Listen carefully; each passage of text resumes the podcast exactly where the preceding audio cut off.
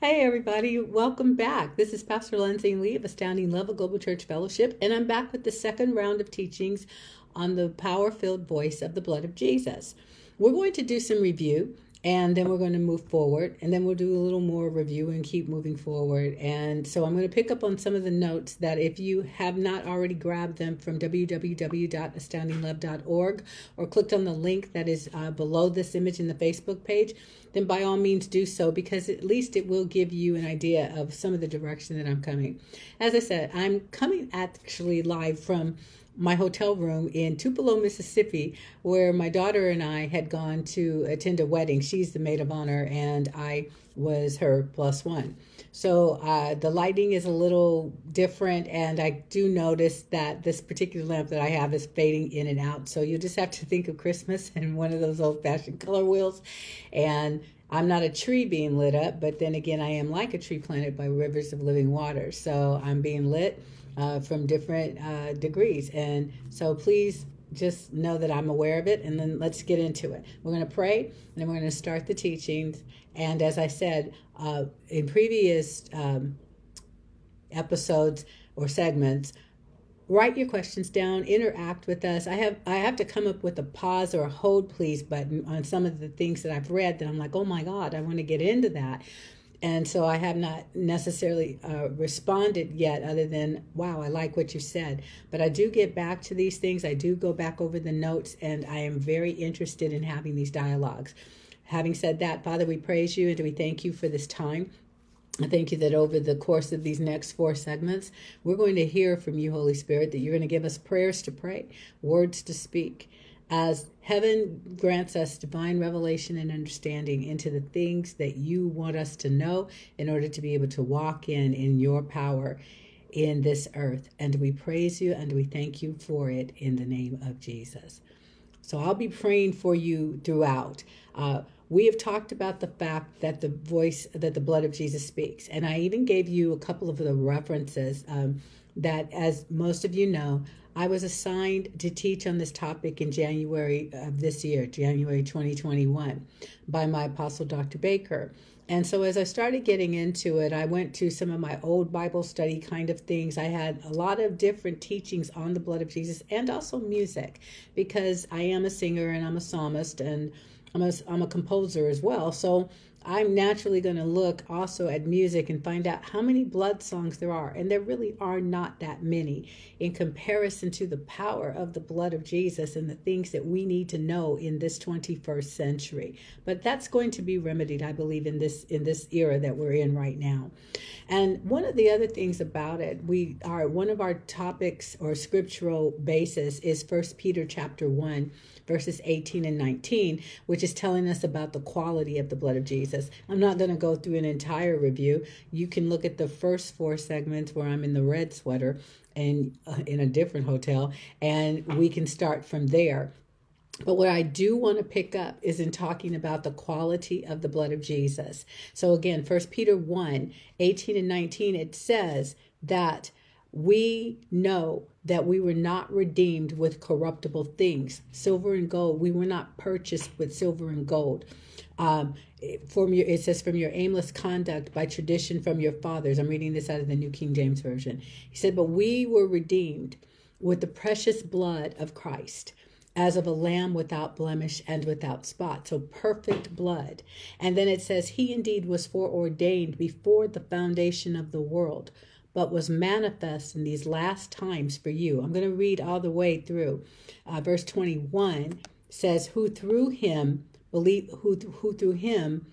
in God. Let me go back. Verse 20, he indeed was foreordained before the foundation of the world, but was manifest in these last times for you, who through him believe in God, who raised him from the dead and gave him glory, so that your faith and hope are in God, since you have purified your souls in obeying the truth. That's the way that the soul is purified, in obeying the truth through the Spirit, in sincere love of the brethren. Love one another fervently with a pure heart, having been born again, not of corruptible seed, but of incorruptible through the word of God, which lives and abides forever, because all flesh is as grass, and all the glory of man as the flower of the grass. The grass withers, and its flowers falls away, but the word of the Lord endures forever. There is the eternal aspect for us. Now, this is the word which by the gospel was preached to you. And I wanted to include all of that in there because of a number of the different things that we're going to talk about. When you look at the components of eternity, you look at word, you look at that which is incorruptible, you see the element of being born again through the word of God. Okay, the eternal word of God.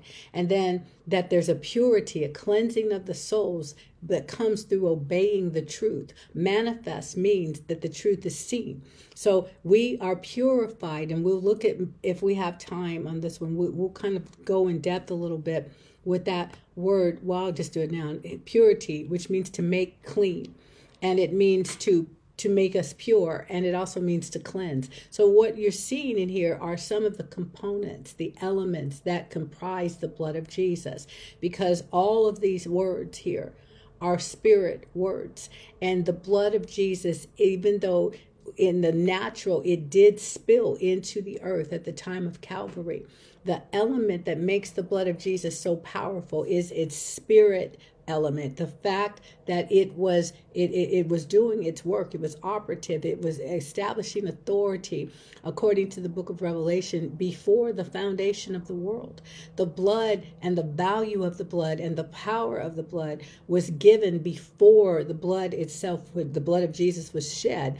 But the whole plan of God, as you see in Leviticus, I believe 17:11 or 17:11, which says that the life of the flesh is in the blood. So God had this plan going all along where his spirit, his life was being housed in blood, and that the presence of his life is what gave the power to the blood. So what we understand is that the blood of Jesus contains in its essential ingredients the life of God, the eternal life of God, and the power of God's word, and that the element of that spirit. The spirit is the elusive quality of the blood of God, blood of Jesus, and it is the power of the voice itself, because Jesus told us, "My words are spirit and they are life." Now, if you're putting these things together, you understand that when he said spirit and he said life, that blood had to be factored into it because of where life can be found in the earth, and the life of God in his blood. I'm going to break this down, or you're going to break it down and tell us about it, but we're going to keep pulling it and massaging it until it just becomes such, I'm not going to say common, but it becomes very much a part of you. You take it and you, I have that one little piece of hair that likes to fly. You take it and you apply it and make it something that you live in, and that it lives in you. But again, here you're seeing the elements, the word precious, the price of the blood of Jesus. And you understand that the value of the blood itself is what is also the value that it has given to us. So if heaven counts the blood of Jesus as precious, and heaven factors in that this is the price that will be paid for mankind, then the value of the blood is transferred to us. In other words, we are precious to God because he paid a precious price for us, the marriage price, the love price, the blood price that was paid to redeem us, to rescue us, to buy us back, if you will, to take us out of slavery, out of bondage, out of being a servant of sin, and out of the power of the law of sin and death.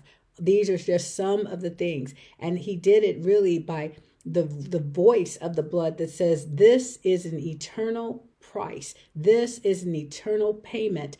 and this authority that the blood speaks with, because it is mandated, it is authorized by heaven, it is backed up by all of the forces of heaven.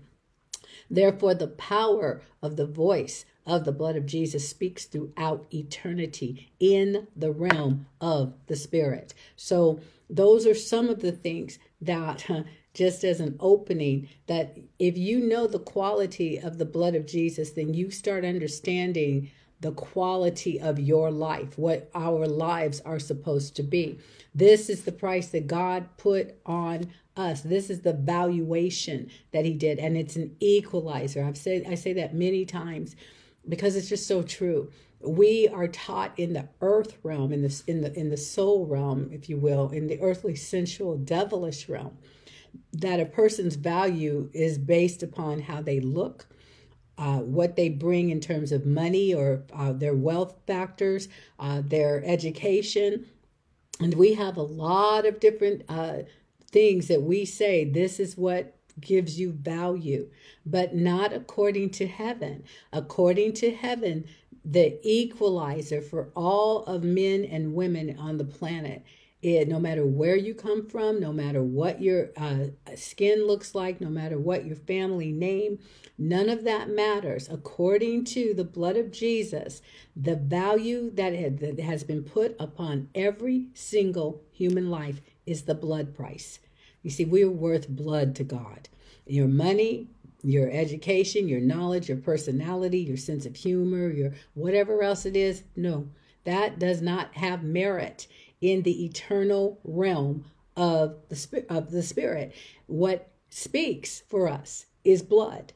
Are you or are you not redeemed by the blood of Jesus? If you are, then you come with a royal force and a royal kingdom dominion power that, or the king's dominion, which is what kingdom actually breaks down to. So the power that is backing up your value is greater than anything you or I could do on our own. And this is what he wants us to understand. And that's why we're talking about, again, about the quality of his blood. It is just that necessary to understand that from heaven's perspective or heaven's point of view, the blood of Jesus is precious. And whatever the blood of Jesus purchases is also going to get that same price or that same valuation. So you are precious because the blood is precious. And I want you to get that. Why is this important? Because we're talking about blood that is sourced from one place and one place only, and that is heaven. Mary was the carrier. Now we're in the Christmas season, and this is what the traditional time when everybody celebrates, or many people celebrate the birth of Christ. And Bible scholars will tell you, no, this is not the time in which he was born. However, the month of December is commonly known as that. For the sake of conversation, let's just look at it. This was the time they think that the Virgin Mary went to give birth to the baby, and how she was a virgin and yet was pregnant, and all of the things, the stories, and we read the encounters in Luke chapter 1. But she was the carrier of the body. And the Bible tells us in Hebrews 10 that this was a body that was prepared for Jesus. It was a body, he said, that you made for me. So what happened is the overshadowing of Mary. But because the blood always comes from the Father through the seed and enters into the womb, no man's blood ever entered her womb to birth or to create this particular baby. No, it was the overshadowing. And we find out in Luke 1, 31 through 35, she was told very clearly, the Holy Spirit will overshadow you. The Holy Spirit will be the one to infuse you with light. And it was all a spiritual thing, because Mary's words, which were also spirit, were spoken to say, I am the handmaiden of the Lord, or here I am, be it unto me as you said. And if you can allow me to be just a little bit graphic, that was the opening of her to receive the seed. You know how the sexual intercourse works. The woman has to open for the man to enter and then for the seed to be released. Well, she in the spirit said, behold, these words, these spiritual words that she spoke, I am the handmaiden of the Lord, this heart that she opened up to him to say, be it unto me as you've spoken. That was the foreplay. That was the intercoursing, if you will. And so the Spirit, Holy Spirit, overshadowed her.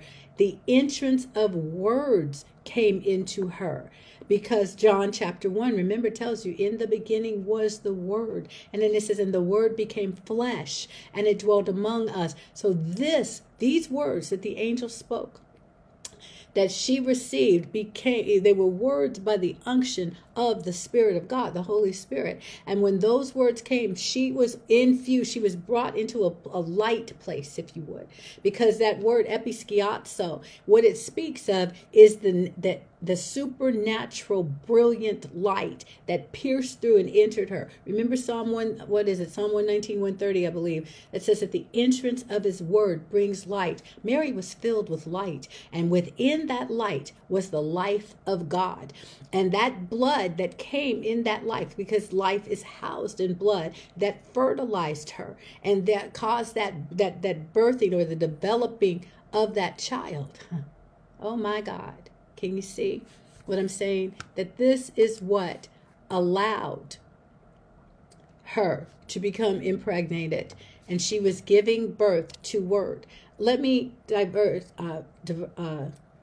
stop for a minute and just point something else out to you.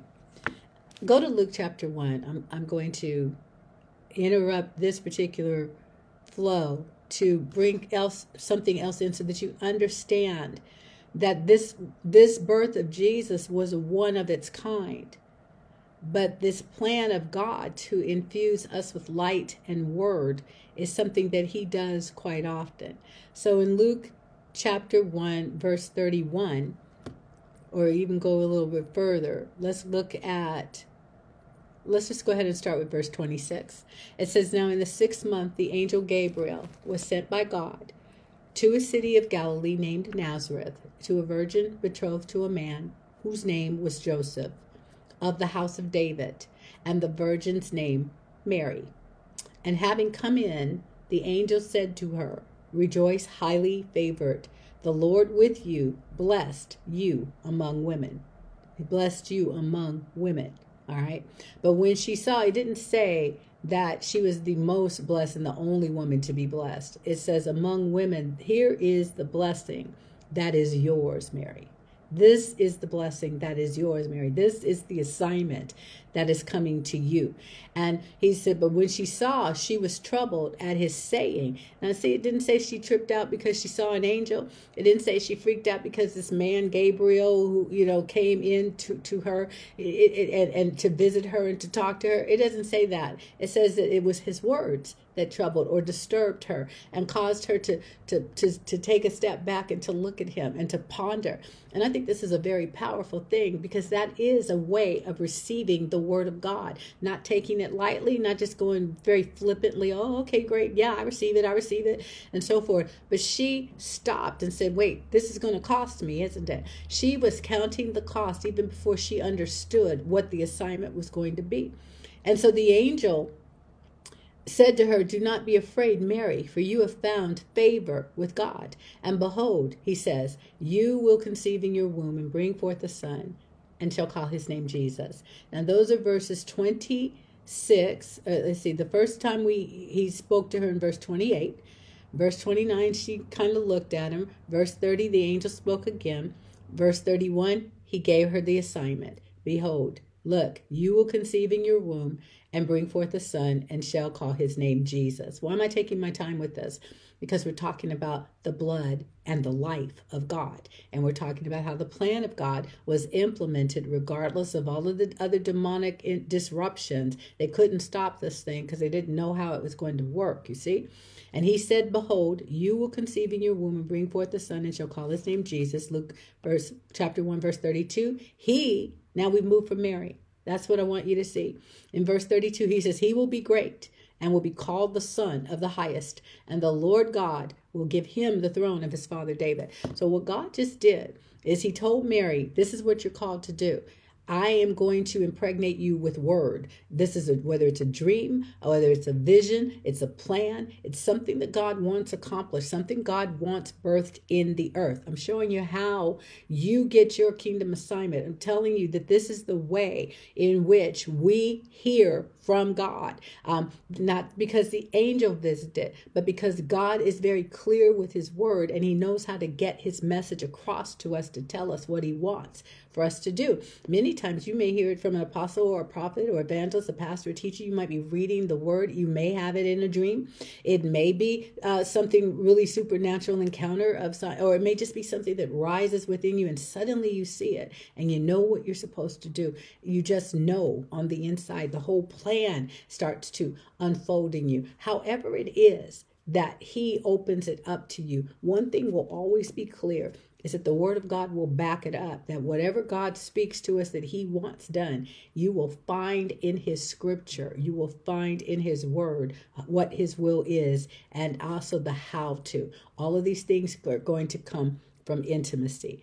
Mary was receiving an intimate message about the coming Son, the word of God being released on the inside of her. This is how we get our assignment. Again, he releases his word and it enters into us and it finds a place to form, and so that it can be brought forth or birthed.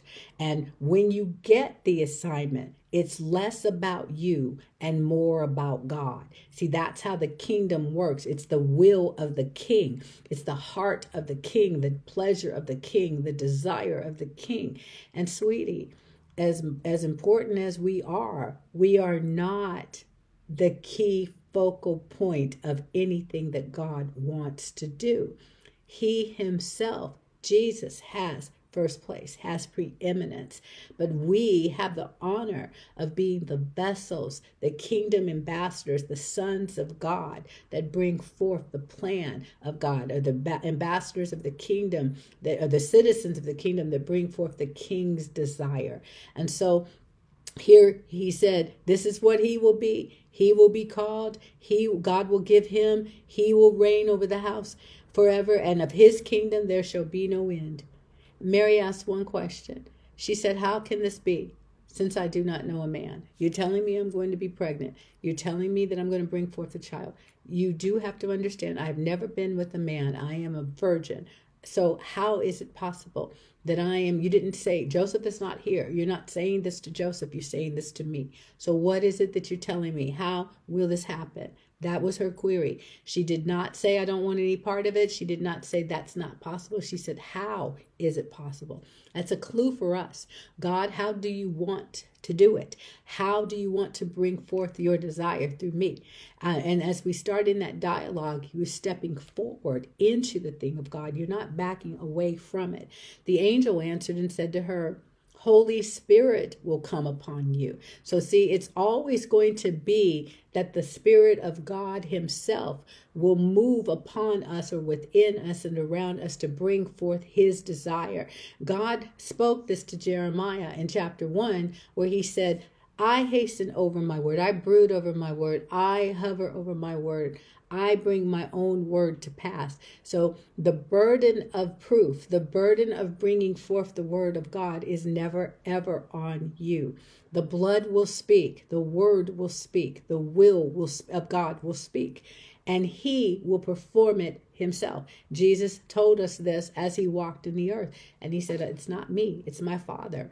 It's not I, but the Christ in me is what it says in Galatians. It's not I, it's God. So we don't have if you're running around heavily burdened because of a ministry and you're doing this and you're doing that, you probably need to sit down and rest, and you need to hear what it is that the Spirit of the Lord is saying, because he will tell you, I know what I'm doing. I know how to get done and accomplish what it is. I want to get the impossible into your thinking as being possible because of who is sourcing the plan, whose idea is this, whose plan is this, whose will is this, whose pleasure is this, whose word is this, you see. And so He said he will come upon you, and the power of the highest will overshadow you. Therefore also that Holy One who is to be born will be called the Son of God. And then he told her about her cousin Elizabeth. And in verse 37, he says, for with God, nothing will be impossible. Anything that is with God, anything that God has said, nothing is impossible to God. God does not understand defeat or failure. Everything is, that he says he will do, he has what it takes to back it up and bring it about. So that's the, let's call it foreplay. For this. That's the enticement. That's the drawing forward. That's the excitement that has been stirred in her. And then she said, what? That's the wooing. That's the romance. That's the love. And then she said, I will open myself to this. And she said, behold, the handmaid, the maidservant of the Lord, let it be to me according to your word. That's an opening. That's a spirit portal, if you will, from heaven to Mary. Mary opened herself and she said, come on in. I'll take this. I'll do this. And the angel departed from her. Now, what happened after that? Obviously, the Spirit of the Lord came upon her. I personally, I can't tell you exactly when it happened, but I really believe that as soon as she received those words, that this action took place. Because next thing we hear about is that she got up and she went to see her cousin Elizabeth, who was pregnant with John, and she was already pregnant. So there you go. It was that thing. It was not an immaculate conception. It was the power of the word of God entering into her, finding a seed, releasing a seed into a womb that was prepared to receive it. Are you prepared to receive the truth about the blood of Jesus? Are you opening yourself up to receive what the Spirit of God wants to release into you? Because as we delve into this, you are going to receive, you must receive and be willing to receive a revelation of the power of the blood of Jesus on a level that is different from you just accepting a teaching or, God forbid, being so smart, you know everything. And so therefore, nothing can be taught to you. You see, nobody knows everything about the blood of Jesus except God himself, Jesus, the Holy Spirit. They know. But we do not know yet everything that they want us to know. And the reason that we can say that is because we have been virtually powerless. And if you're a citizen of the United States of America, you know that the message of the blood, many times people have avoided it because they feel it's too violent, or it's too this, or it's too that. So there's been a what one teacher, he calls it a it's been a weakening. It's been replaced with all of these other merits of what man can do. But the blood of Jesus is not about what man can do. It's about what God has done. We have to get that. And then we have to be able to get into the mix of this in order for all of the power that the blood of Jesus has and all of the power of its voice speaking so that we will be able to hear. So let me go back through a couple more things here in this review. And I'm going to pick up in the next segment. I'm doing these, as you know, 30 to 35 minutes, and then in the next segment, I'll just pick up and we'll go with this. So the quality, the blood of Jesus is uniquely sourced from the Father, and man had absolutely nothing to do with it. That's what you understand. It wasn't Joseph's blood. It was God's blood by way of the Holy Spirit. Mary was the carrier. Mary was not the contributor. Mary, he did not have Mary's blood. He had God's blood. That's what you need to understand, because that's the precious blood that was released into that body that she carried. It was in the seed. See, this is why we get word together. Word is seed. The blood was in the seed. The life was in the seed. And when the seed found that place to ferment and to grow in her womb, it was already within itself. It already had all the power within itself. She didn't contribute to that. The power, the life, the voice was already there in the seed. As you know, if any of you gardeners know, that every seed contains within itself the ability to reproduce from the source. Every seed has within it the ability to reproduce from the source, the whole picture of what it is, be it a flower or a tree or fruit or whatever the seed may be. It has within it the power to reproduce every single time, because the pattern, the formula, the instructions, the assignment of the seed, of the growth, of the harvest is in the seed. You're going to ponder that one for a while. Some of you are leaping up and down. And I know that I've spoke something that unlocked something for a few of you. So I look forward to hearing the comments on that.